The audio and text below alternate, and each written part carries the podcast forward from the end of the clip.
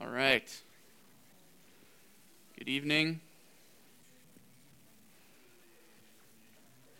Welcome to another star star-studded episode of SLM.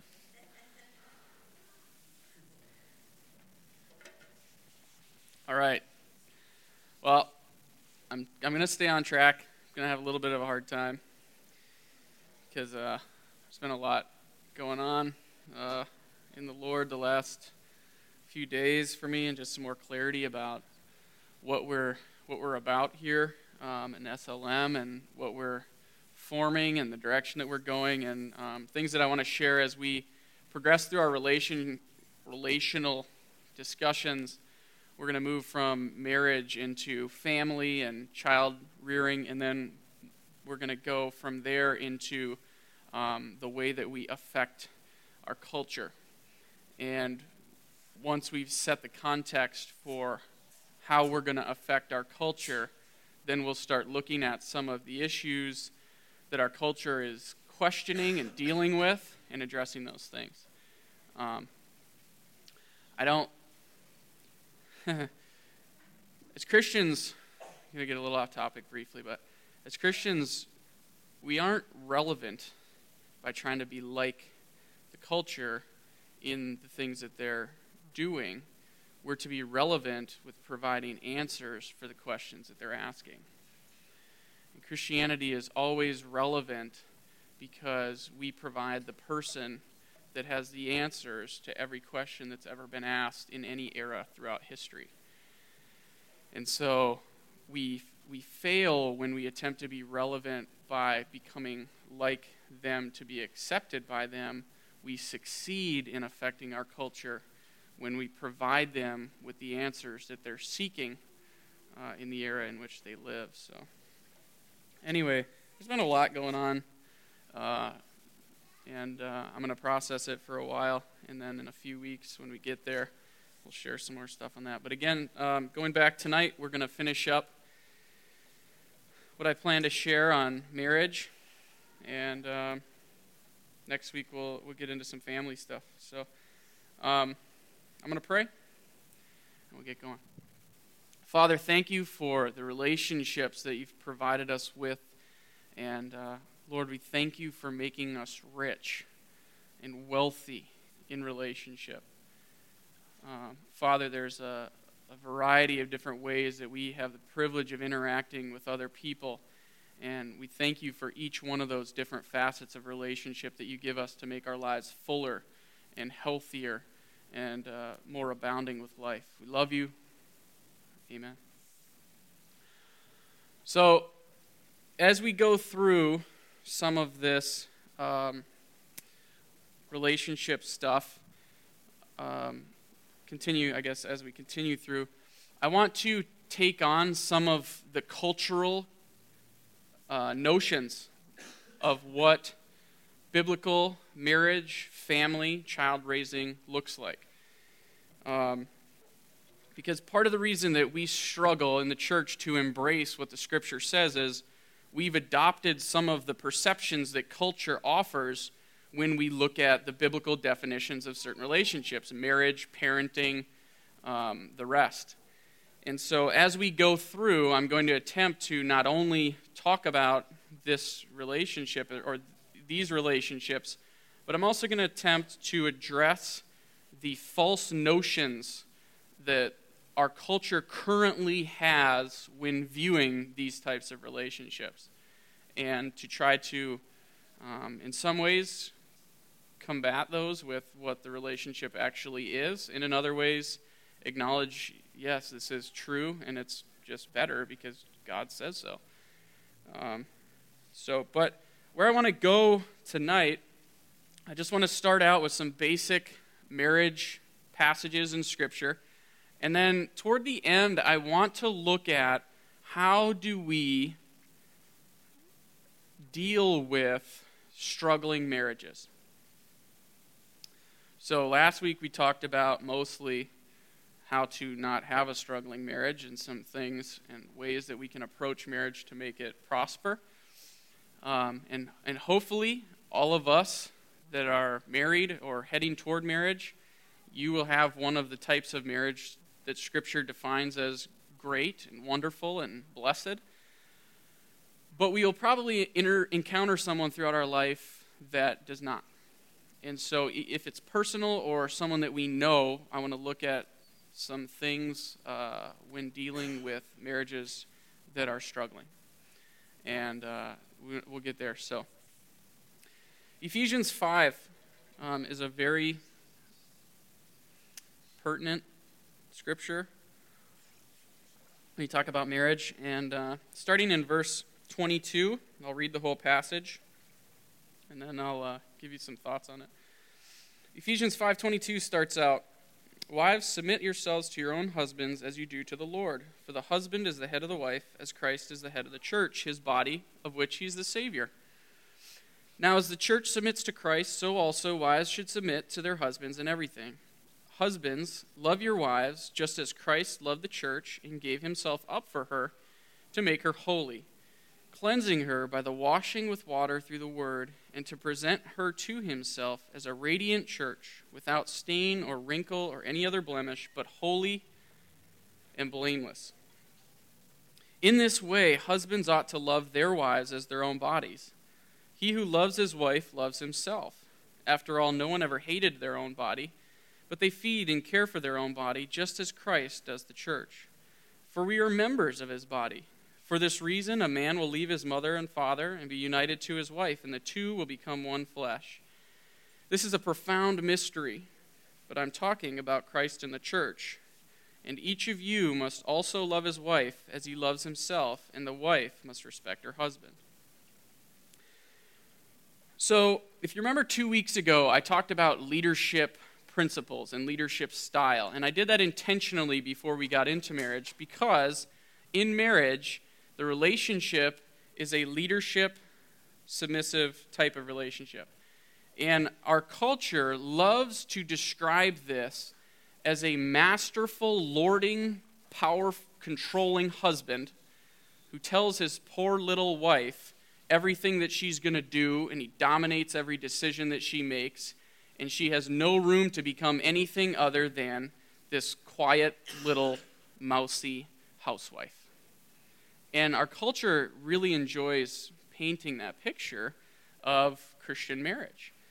And um, particularly when it comes to women, women are one of the primary targets of culture when being looked at in the context of marriage.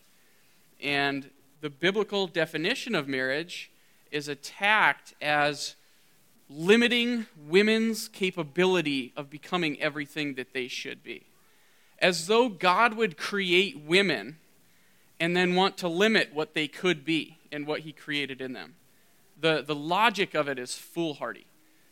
I mean, consider it. It'd be, a, it'd be creating something with the intent of it never becoming what you meant it to be. It would be creating something and then telling it, no, you can't function in a way that would make you be everything you're meant to be. I'm going to make you live your entire life suffering, squelched, hiding, mousy housewife. Well, it's foolish. It's foolishness.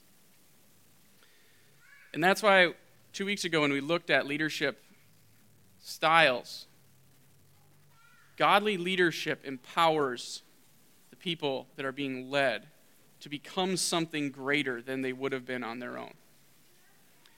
When we set out as leaders in life, in marriage, SLM, church, business, whatever it is, the goal of leadership is not to become the most powerful person that lords over everyone else. The goal of leadership is to build people up to become as powerful or more powerful than you are. In, a, in, a, in an organizational context, if you're a leader that has to be in control of everything and make every decision, your organization will never grow. You have to make every decision, you have to micromanage everything that happens. Your organization will never grow. And Jesus did not lead this way. Jesus trusted people who shouldn't have been trusted with what they were given. He believed in them, he empowered them, and he gave them responsibility to do things. and they would talk about it later.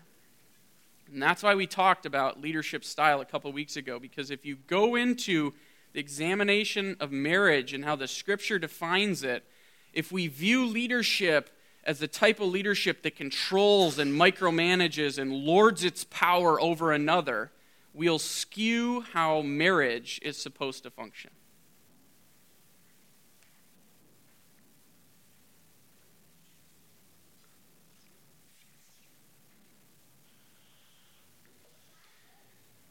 Leaders are meant to use their power to leverage on the behalf of the person that's following them. So, in this context, you see what Paul was talking about when he tells them in verse 25 Husbands, love your wives just as Christ loved the church and gave himself up for her to make her holy cleansing her by the washing with water through the word, to present her to himself as a radiant church without stain or wrinkle or any other blemish, but holy and blameless. In the same way, husbands ought to love their wives as their own bodies. He's saying that Christ used his position and his power to leverage us into a position we never could have aspired to on our own. Christ used his relationship to us to turn us into something beautiful, holy, and blameless to be presented on the day of the Lord. So, Jesus' leadership position of the church was not to control her and squelch her, but to build her up into something beautiful that she couldn't have become on her own. And he's saying, likewise, in marriage, husbands, this isn't about lording over and controlling a wife. This is about equipping and empowering and encouraging and loving your wife into something greater than she could have been had she been without you. This is the model for biblical marriage and husbandry.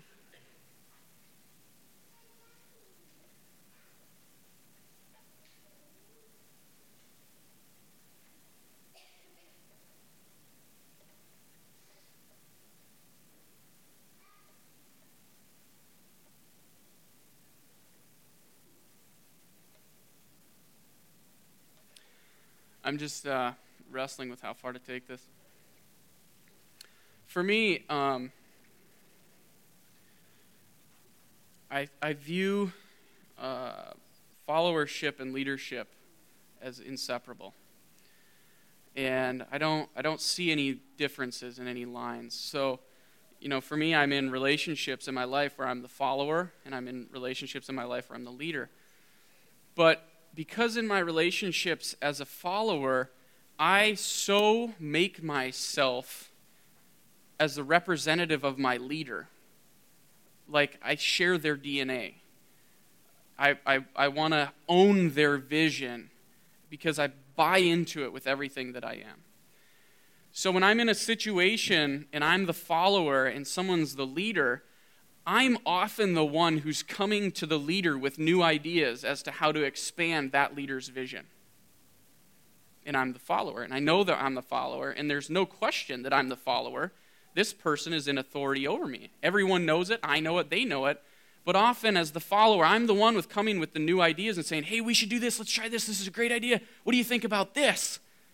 Because I'm so committed to them that if they tell me no, that's not the best way to do this, I trust them as my leader to know something I don't know that can help further the vision and expand the goals that we have in our relationship. Does this make sense?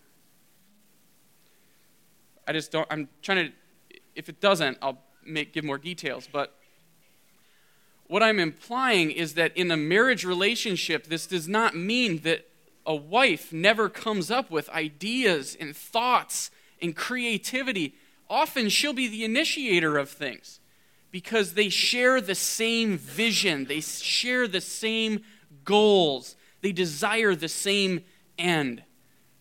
And in this way, there is no tension as to who's really leading and who's really following because we're united in one accord. We're one flesh. We share one vision. We have one mission. So, leader or follower doesn't matter 99.9% of the time. and there's you never feel any tension.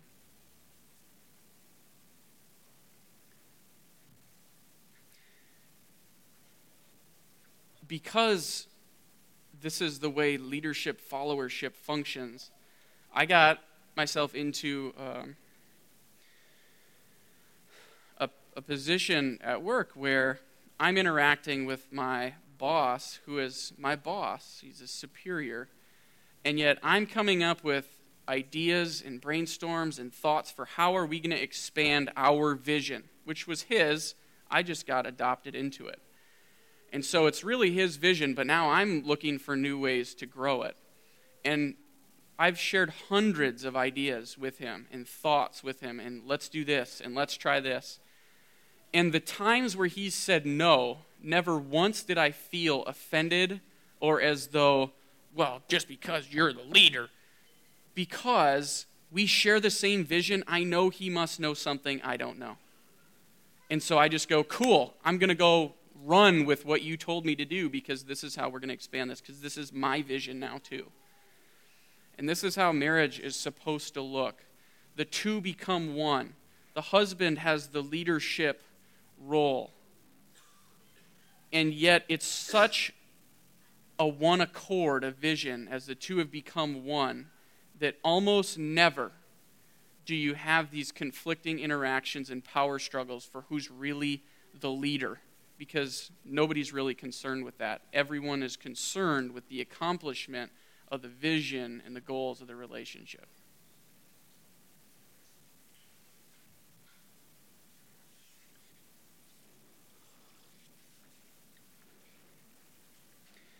Marriage is a trusting and trustworthy relationship where the best interest of both parties is of the highest concern. One of the challenges of marriage is when you get together and you believe that the Lord led you together, often there's a conflict of vision. And you go, Do I have to forsake my vision to adapt to this one? Or did God knit us together in such a way that he's somehow going to weave together into one these two seemingly different visions, these two seemingly different dreams? Or do one of us need to let go of ours and pursue this new vision for our family? One of the things that's come up for us in the last um, week is Mary and I have had very differing thoughts on um, what our life's calling, so to speak, was, how it was going to look. And so from the very beginning, we discussed this, and she has always felt like Africa and orphanages, and I want to be, you know, serving here. And I've always had this no, I, you know, for me, it's always been I'm called to the United States first and foremost. And probably in my 50s, it, there will be international things, but for the next 30 years, this is when I was 20, all I'm thinking about is I'm called to the United States. And I'm called to a group of people in the United States. Um, and, I, and I knew this. And over the last week, the Lord has done some things in, my, in me and, and made me aware of some things that have suddenly, for the first time, put this, these two seemingly different visions into one. He's he's woven them together where we're both realizing, whoa, we were kind of like, we're going to do this for a little while, and then it's probably going to go over here, and we'll do this for a little while. But suddenly realizing that God has actually knit the two of them together, that the first will actually see the second accomplished. And it, it was just a, was an amazing thing when you realize, like, for years we've just gone on pure faith that God had put us together and that somehow these two visions were both going to be accomplished. And then the moment comes where you realize, whoa, not only are they both going to be accomplished, but they've been shared throughout the entire time. And he's seen it and he's only now making it known.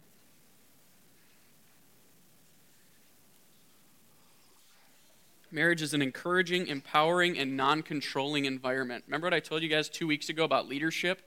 One of the most important things that you can do as a leader and as a husband is encourage your wife. Appreciate your wife. Marriage is meant to be an encouraging, safe, empowering, and non controlling environment. If you're micromanaging every decision, that's made, you got a problem. And I don't, doesn't matter if you're the husband micromanaging or the wife micromanaging, neither one is healthy. Um, controlling and making decisions for people are not leadership attributes.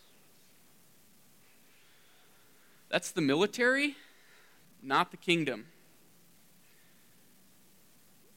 Slaves need a master to tell them everything that they do. Sons understand their father and take initiative of their own accord. That's the difference between the kingdom and what the world tries to paint in Christian marriage. So, in the kingdom, I don't need my leader to tell me everything that I'm going to do. I own his vision as my own, and I'm taking the initiative to expand it because I share it. And I'm going to inherit it. But slaves need a master to tell them everything they're going to do. So now, flip that over the other way. You're functioning in a slave master relationship if you're constantly having to tell someone everything you want them to do or you expect them to do. Do this for me, do this for me, do this for me, do this. That's not healthy.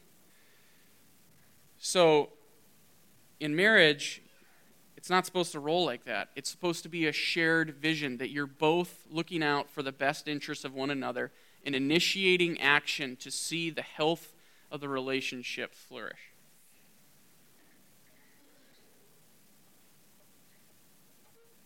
One of the greatest gifts we have in marriage is appreciation for the efforts and labor of our spouse. How many of you guys ever felt worn out in marriage? And usually, when you feel worn out in marriage, the temptation is to go to your spouse and be like, You never appreciate me. But when you're worn out, it's probably the best time to go to your spouse and say, Hey, thank you for all you do for me. Because they're probably feeling the same way you are or worse. So, appreciation and encouragement one of the greatest one of the greatest gifts you can give your spouse in marriage. That's just a little side note. As I mentioned last week, a spouse's cheap chief cheap a spouse's chief responsibility. We won't get into that here. a spouse's chief responsibility is to help make you holy. Your spouse should be more concerned helping you grow nearer and more like Jesus than with trying to make you happy. We talked about this last week. A marriage will be successful only as long as each party is submissive foremost to the Lord. To attempt to live lovingly and harmoniously will require grace, forgiveness, and love that requires dependence upon God. This means, we'll get into this a little bit later as well, but when you have two people who are not submissive foremost to the Lord, it's going to be very, very difficult for them to have a healthy, fruitful marriage.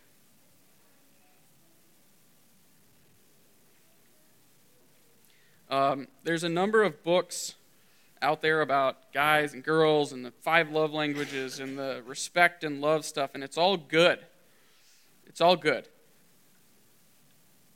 What I tend to stay away from is categorizing entire groups of people a certain way. You know, I, I tend not to try to paint it like all men need this and all women need this.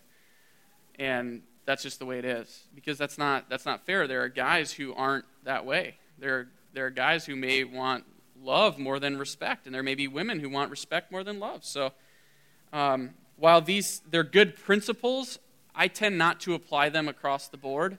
What i would say is each of us are created differently. I think there's more than five love languages. I do. I mean like ask quinn he's got the best Twitter things ever. Pizza is Quinn's love language. And uh, it, I agree. There are more than five ways to feel loved and express love. But the five that he lists are very, very good.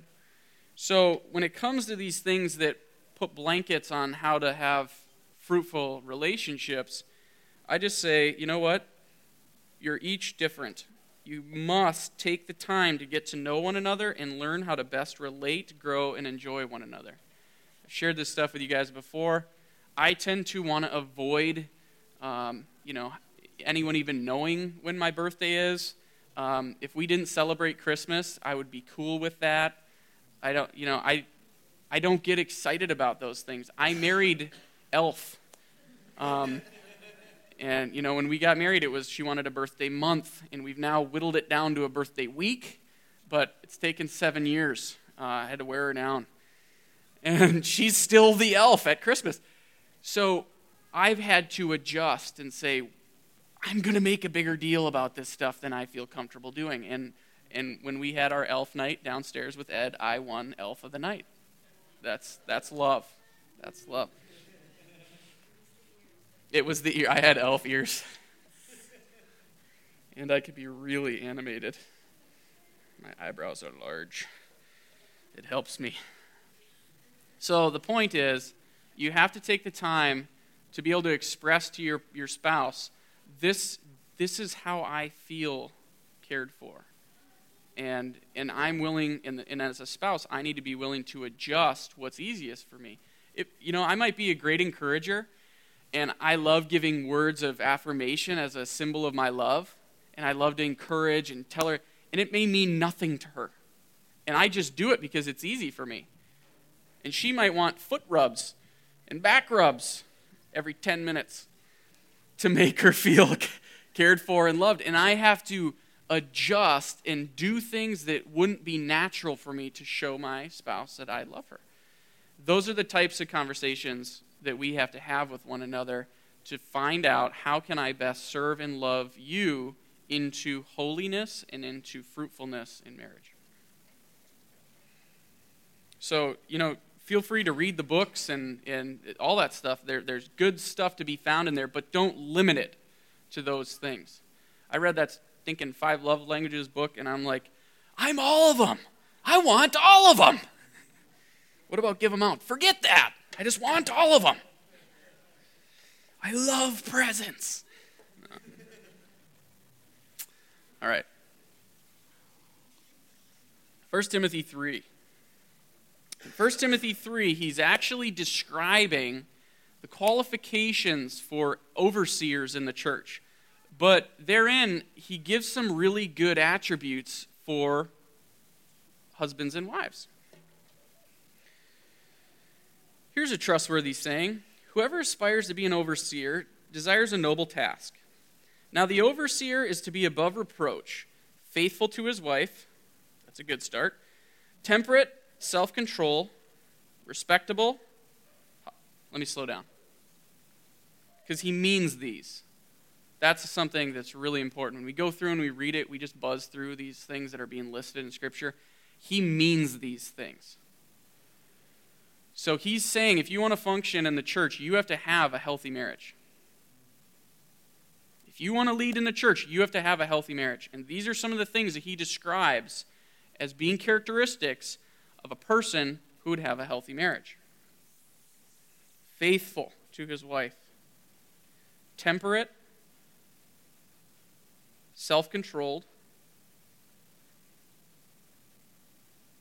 respectable, hospitable, able to teach, not given to drunkenness, not violent but gentle, not quarrelsome not a lover of money. He must manage his own family well and see that his children obey him, and he must do so in a manner worthy of full respect. Wow.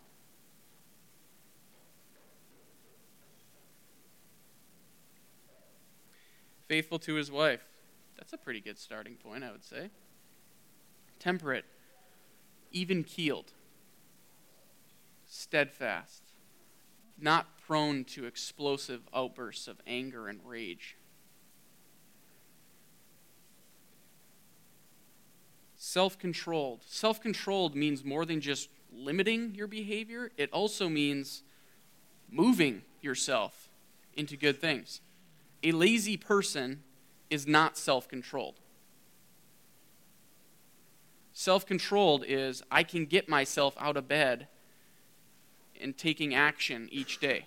I can make myself go from one task to the next. I can stay focused. That's self control. Respectable. hospitable, able to teach. Respectable and hospitable, these are relational things. And I know we don't put a whole lot of uh, value on things, but the older I get, um, the more boring I become. But also, the more the older I get, the more I realize how we present ourselves is very, very important. Respectable, hospitable, able to teach, not given to drunkenness.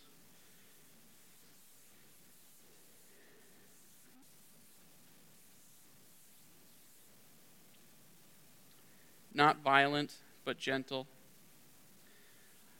Um, culturally, as a man, right now, there's a great deal of uh, celebration placed on uh, man's ability to be violent. And now I'm going to say something first to frame a context. In no way, shape, or form do I think that a man should be a sissy.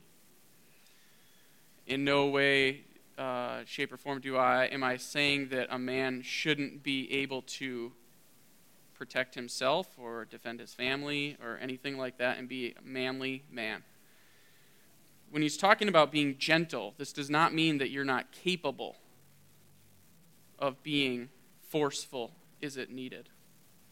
What it means is that you don't respond initially with violence, but with gentleness. Not violent, but gentle. Now, you know, if you watch a, a TV show, which none of you guys do, uh, movies, um, you know, um, we see men uh, lauded for their violent outbursts. And when you watch people interact in relationships, typically it's, you know, the girl, she's really dramatic, which we'll get there in a second. And then the guy flips out and he blows up and he throws some stuff around, he storms off, and he's really masculine. And the scripture is just saying it's not masculine to be violent. Um, you know, better a gentleman than a warrior, Proverbs say. And this doesn't mean that you shouldn't be a man and shouldn't be able to uh, be violent should, should circumstances arise, but your first reaction, and he's talking about marriage, should always be, vi- uh, should always be gentleness. your first reaction should always be gentleness, not violence. right, right after we got married, I took Mary uh, to play hockey for the first time. Maybe this isn't going to be a funny story, but we went and skated, and I'd played hockey, so she wanted to. And uh, within the first two minutes on the ice, she'd fallen on her knees probably four times. I mean, hard and crying. And so our, our time skating together lasted about four minutes. And then that night, we came into uh, immersed, and she came over to Shar and pulled up her pants and look at my bruised knees. Charlie pushed me down the stairs. I didn't really. I just took her to play hockey. Stuck her in goal and fired some pucks at her. Okay. Um, gentle. Gentleness is praised in Scripture, particularly in the context of marriage not quarrelsome. That means that as a husband, you're not constantly looking to start arguments and fights and be contradictory in everything. Being a contrarian is praised currently. It's not a good thing in marriage. Not a lover of money. This needs to be said. This doesn't mean that you can't have money, it means that you're not mastered by it. It means that money is your tool you are not money's tool.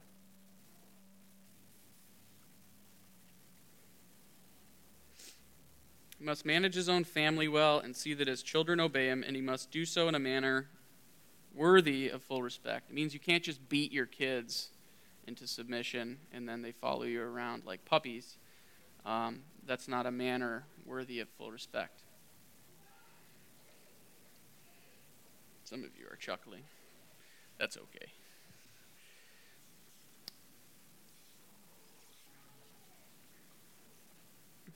Deacons are then told that they need to be worthy of respect, sincere, not indulging in much wine, and not pursuing dishonest gain. Those are pretty straightforward. In the same way, their wives are to be worthy of respect, not malicious talkers, but temperate and trustworthy in everything. Worthy of respect, not malicious talkers, but temperate and trustworthy in everything. Here, you know, not malicious talkers is obviously addressing gossip. Um, so he, he's saying right out if you are someone who is talking about others without it being a circumstance where you're looking to take action, and that doesn't mean using the prayer request thing, hey, I want to pray for so and so because they blah, blah, blah, blah, blah, blah, blah. Um, what I mean is, you do at times need to seek counsel about a friend, and you have to tell a situation so that you can get advice because you don't know what to do. That's appropriate. Malicious talking is simply for the sake of casting a negative light on another person in the sight of the person you're talking to. That's malicious talking. Temperate, even keeled. Subtitle Not dramatic. Temperate and trustworthy in everything. Trustworthy. So when something's shared in confidence, it's not used against another person.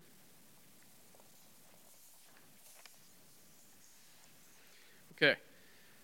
I think that stuff's fairly straightforward. I don't think there's a whole lot of confusion about it. Um, so, when marriages are ugly, what do we do? Hopefully, like I said, if you're going toward marriage or you're in marriage, hopefully you're not having to ask this question. And if your spouse is sitting next to you right now, you're really uncomfortable. but seriously, um, we hope that by describing what marriage could look like, that we take advantage of that and move toward that because like i said last week it is the greatest relationship that you can you can have.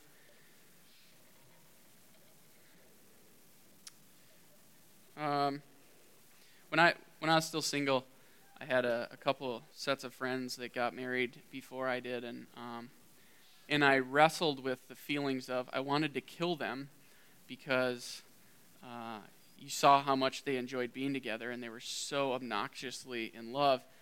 Um, and so there were the times where I just wanted to like chop both their legs off and beat them with it and see if they still loved each other.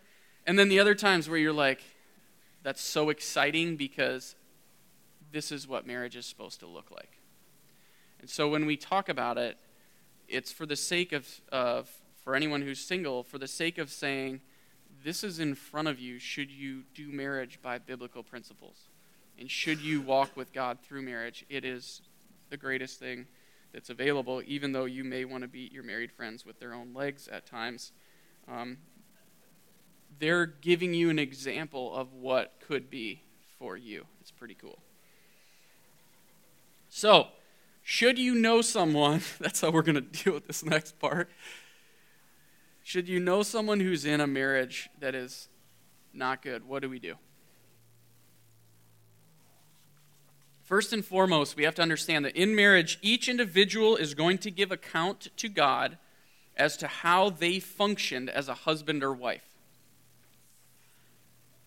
So we are going to be judged according to how we were as a husband or wife. If your spouse is a moron, you don't get permission to be a moron as well. If your spouse is a moron, this is going to be a tough one. Just give me a little grace on this one. If my wife is a moron, that doesn't give me fair grounds to treat her like a moron back.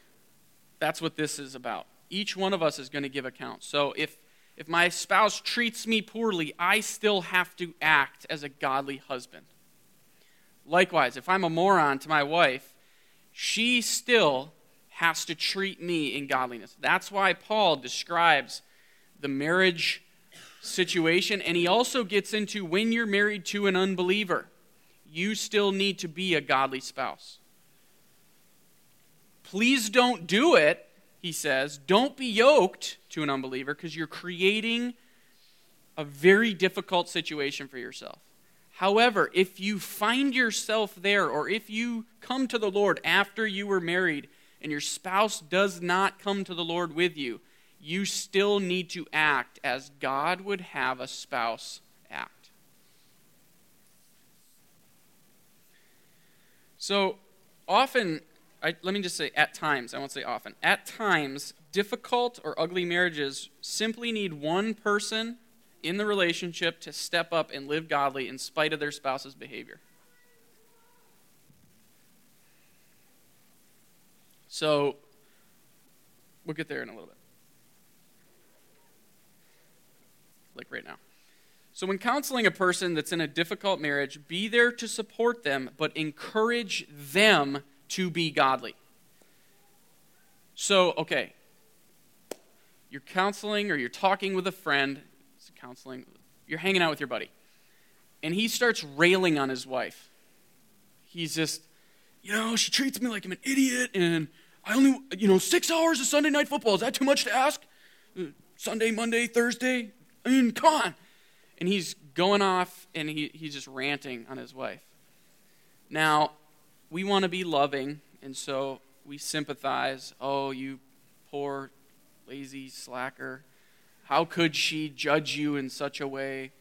And because we're really trying just to make our buddy feel accepted. Well, that's totally ineffective. You're not helping him, and you're not helping their marriage. So when someone is talking about their spouse adversely, my recommendation this is my recommendation as an opinion, is to turn it on them and say, What are you going to do to act godly in this situation? I don't want to listen about your wife. You need to act godly regardless of your wife. So, what are you going to do to step it up and to be a godly man, even though she's mistreating you by not letting you watch Sunday night football for 24 hours a week? I mean, you know, thankfully it's really only on for about six hours a week. If I don't know, Sunday night. You know, there's only one Sunday night a week, guys. I don't know. Forget it. Um, yeah, yeah. Thursday night would be Thursday night football. There, the light bulb's going on. Um, it's not appropriate to sit in a in a situation where there's an ugly marriage and allow someone to talk about how terrible their spouse is and never address their own behaviors. So find ways to help them become a more godly spouse and encourage them toward their own holiness. So when you're talking with someone who's in a difficult situation in their marriage, you are not benefiting anyone by letting them rail on their spouse and just saying, Oh, you poor, poor soul. It's okay to sympathize with them because it's difficult, and they may not be doing anything wrong. But the least you can do is encourage them that through this, God is birthing a holiness in you that would not have come about if you didn't go through this. The least you can do is talk about what's happening and can happen in them because they're in this circumstance.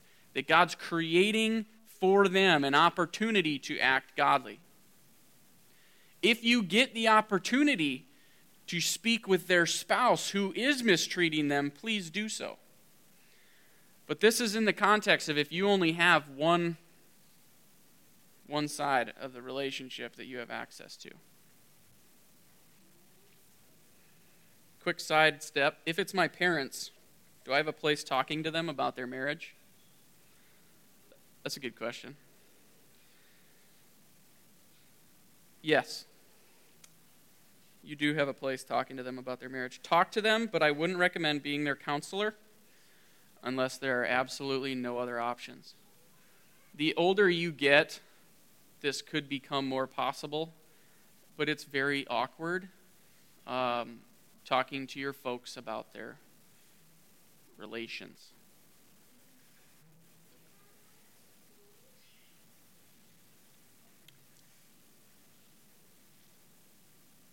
So I'd recommend, yeah, talk to them. Isn't that dishonoring? Honor, this is a very broad statement, but it needs to be said. Honor is to be viewed in the context of the eternal. So if by honoring someone you are worsening their eternal condition, that's not true honor. Honor is to be viewed in the context of the eternal. So it is actually honoring someone to go to them and present to them in a respectful and loving way that there are some things in their marriage that you think need some help.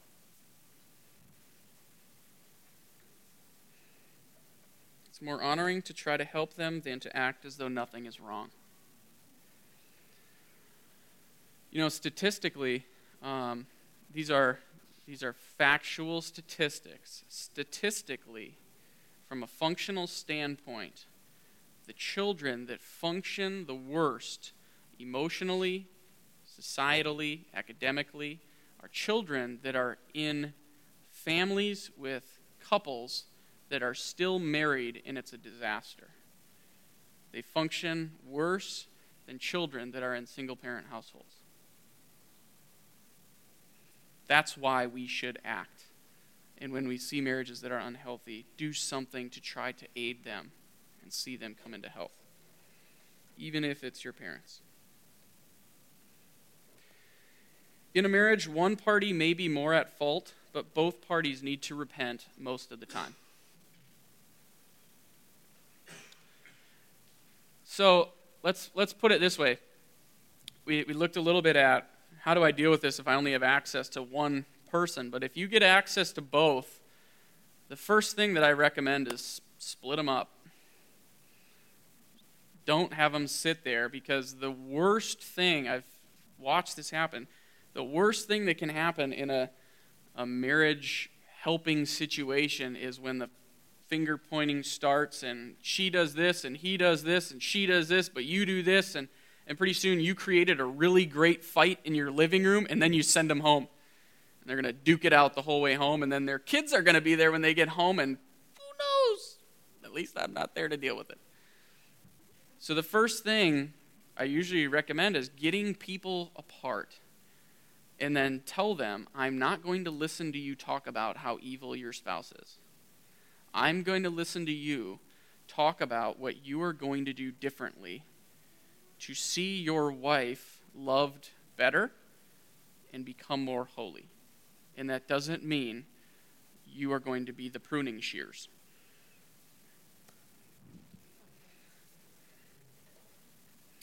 So, one party may very well be more at fault than the other, and if you have the opportunity, address it with them. It's not okay to see someone destroying their marriage and say nothing about them and blame their spouse with them. They're already doing that. They don't need our help.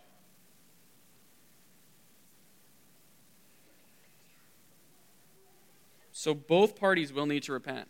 I've seen situations where one party had done drastically greater damage, but the other party was was a part of it, was responsible for some of the things that got on, and they both need to repent for the things that they've done wrong. I'm using the, rep- the repent word very intentionally because that doesn't mean acknowledging, yeah, I, sh- I shouldn't have done that, you know, whatever. Repent is to grieve wrongdoing and make right and go in another direction.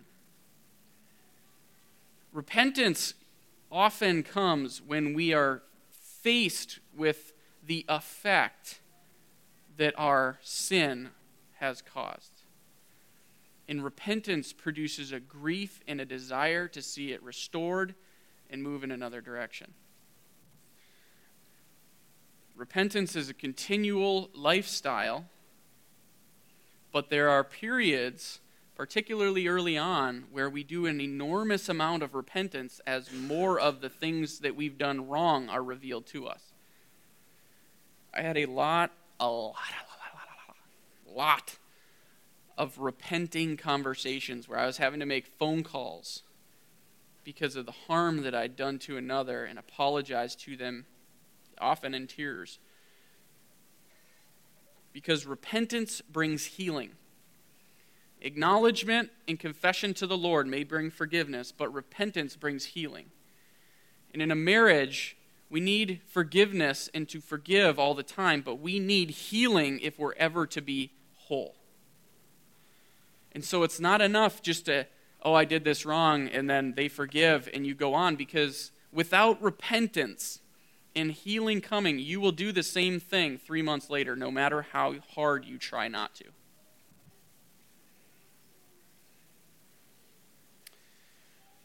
Two broken people will have a very difficult time having a healthy marriage. When I say broken people, what I mean is fractured, lives are a mess, emotional basket case. It's good to be there and to walk into healing. But when there are two people that are in this same condition, it's very difficult to have a healthy, functioning marriage because you're so broken and needy, you're expecting things from your spouse that they shouldn't have to provide. And when you have two people doing that, you know, you might as well just pull out the beaters and get it going. As a joke, don't do that. So often, splitting up the parties to look into their own healing is the, is the best method. Because this is historically what I've seen with marriage counseling. You got two broken people, they get together, and first off, they just start by talking about how horrible the other one is, and you just create a lot of really bad fights then sometimes good marriage counseling happens where they're able to turn it and try to get a vision of what they're going to be. But if the person doesn't come into healing themselves, they're going to be a mess with how they treat their spouse.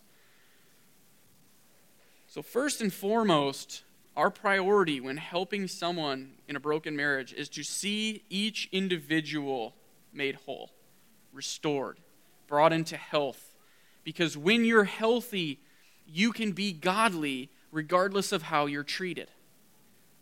So if you don't have a healthy person in the marriage, they're not able to be godly when their spouse treats them poorly. But when at least one is healthy, then they can take the first step and they're able to be godly in spite of how their spouse is treating them.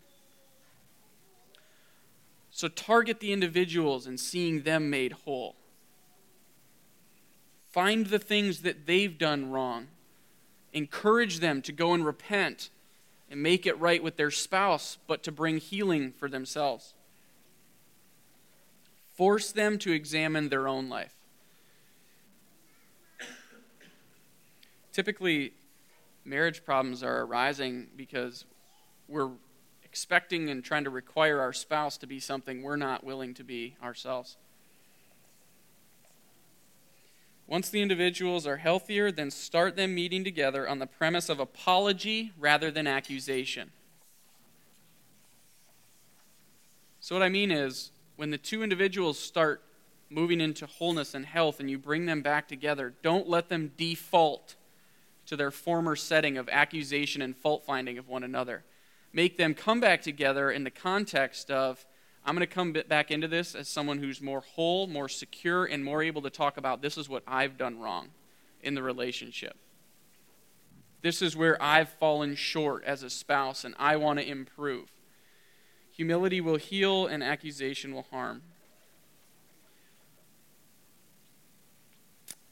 A couple just real brief points. Separation is at times useful as a tool to move toward restoration if a situation is dangerous. We don't like it, but sometimes it's the safest option if there's a dangerous situation um, to separate for a time to look toward the healing of each individual. But it's to be used as a step toward restoration, not toward divorce. Divorce should never be recommended or sought unless it meets Jesus and Paul's biblical criteria. We don't, we don't ever give people that way out. We don't. We're about restoration. we are a people that are about wholeness and reconciliation and seeing the broken walls rebuilt and made into something beautiful. We don't give people any other alternative than something beautiful. And much of what we can do for someone is describe to them what it's going to be once wholeness comes back to the relationship. Because they probably can't see it anymore. They've forgotten how great it could have been or could be. And so we need to restore that vision to them uh, as we walk through the process with them. So it's, it's challenging, um, you know, working in a situation where there's someone in a difficult marriage and maintaining that balance of gentleness and yet you have to be confrontational because at least for me i don't think i've ever been in a situation where i was helping someone that was in a rough marriage where they were coming voluntarily looking for things that they could change about themselves. Never had that i've always had to initiate confrontation and say wait when we talk about your marriage we're not going to talk about what your spouse is wrong we're going to talk about what you do wrong so as long as we've got that straightened out, we can keep meeting and hanging out. But I'm not going to talk about what she does. She can talk about that with somebody else. We're going to talk about what you do wrong here. And so it takes gentleness and love, and yet it takes it take you have to be steely with people. Doesn't mean you have to be mean, but um, in in it, this is a long term thing. You know, marriages don't get restored overnight. So healing comes often overnight in these moments where God breaks in. But the restoration of a relationship that has been severely damaged takes time. And when you get into it, know that you're committing to someone for a length of time, but it's worth it. It is worth it to see one family restored, one couple restored. Like I mentioned last week, the, the damages and the destruction wrought by divorce and broken marriage its ripple effect that affects things that we would never even consider. And so we always look toward restoration, and when we do, we commit to it for the long term because it's going to take time to see things become everything that they're meant to be.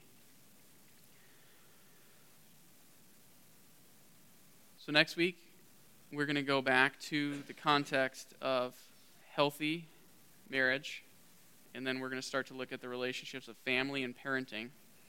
And as we do that, we're going to look at some of the um, perceived cultural norms and some of the incorrect cultural perceptions about Christian families and children and child raising. And uh, we're going to address some of those things too. So I'm going to pray and we'll take off. Father, thank you again.